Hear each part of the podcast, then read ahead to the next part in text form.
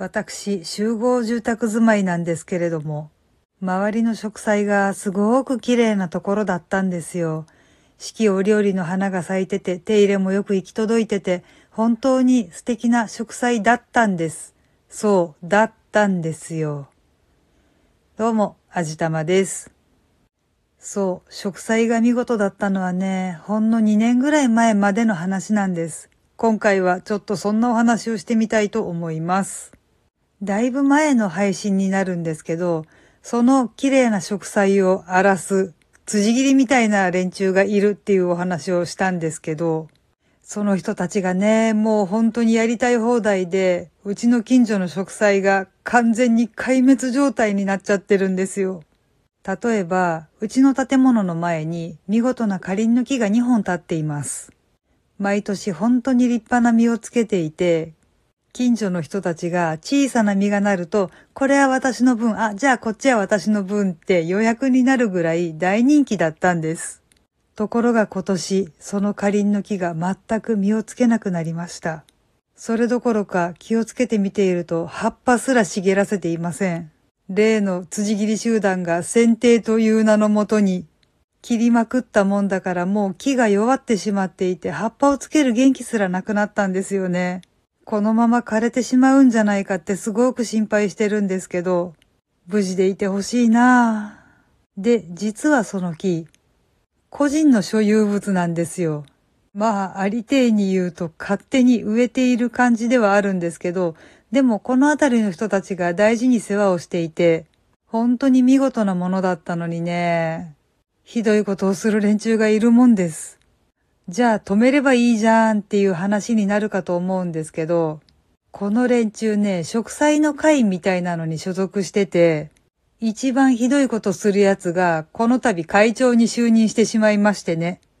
もうやりたい放題し放題とんでもないんですよ。しかも止められたり邪魔されたりしないように、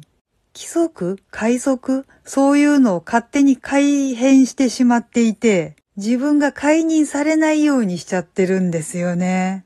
だからもう本当にどうしようもないんですよ。もうそのめちゃくちゃにされた木の中には、かつて大事にしてた方がもう亡くなっていて、後を託されて大事にしてたものっていうのもたくさん含まれていて、もうみんなの共有財産みたいなもんだったんですよ。それを枯らしてしまうほどに切り刻むとかね、もう許せないんですよね。でもちょっとこっちにはもう手も足も出せなくて、でもこのままだと綺麗な見事な植栽が本当にどんどん荒らされていっちゃって、これはどうしたもんなんだろうってね、近所の方と本当に頭を抱えている真っ最中なんですよ。でもまあ、なんていうかそんな悪いことばっかりでもなくてですね。この辺り、柿の木がたくさん植わっているんですよ。もちろんこの辺り一帯の共有財産です。で、たまたま昨日だったんですけれども、近所の方と立ち話をしていたら、山ほど柿を積んだ荷車と行き合いまして、そう、この辺りの柿の木から収穫された柿だったんですけどね。その立ち話をしていた近所の方と二人して、その柿はしっかりちゃっかりいただきました。今までちょっとタイミング悪くてもらったことなかったんですけどね、甘くて美味しいと評判だったみたいで、すっごく楽しみに食べてみたら、本当に甘くて美味しかったんですよ。さすがにやっぱちょっと売ってるものに比べると身が小さい。まあ、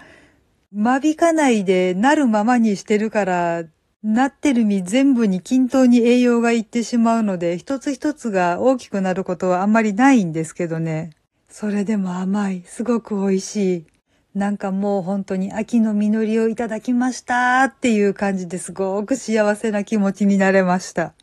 あんな辻切り集団がいなければきっともっと幸せな気持ちになれたのにそこだけがちょっと残念だったんですけどね。でも秋の夕日の色をした柿はとてもとても美味しかったです。まだまだたくさんあるので夫と二人でゆっくりしっかり味わおうと思います。はい。というわけで今回は近所の植栽についてのいろんなお話をしてみました。この番組は卵と人生の味付けに日々奮闘中の味玉のひねも姿りでお送りいたしました。それではまた次回お会いいたしましょう。バイバーイ。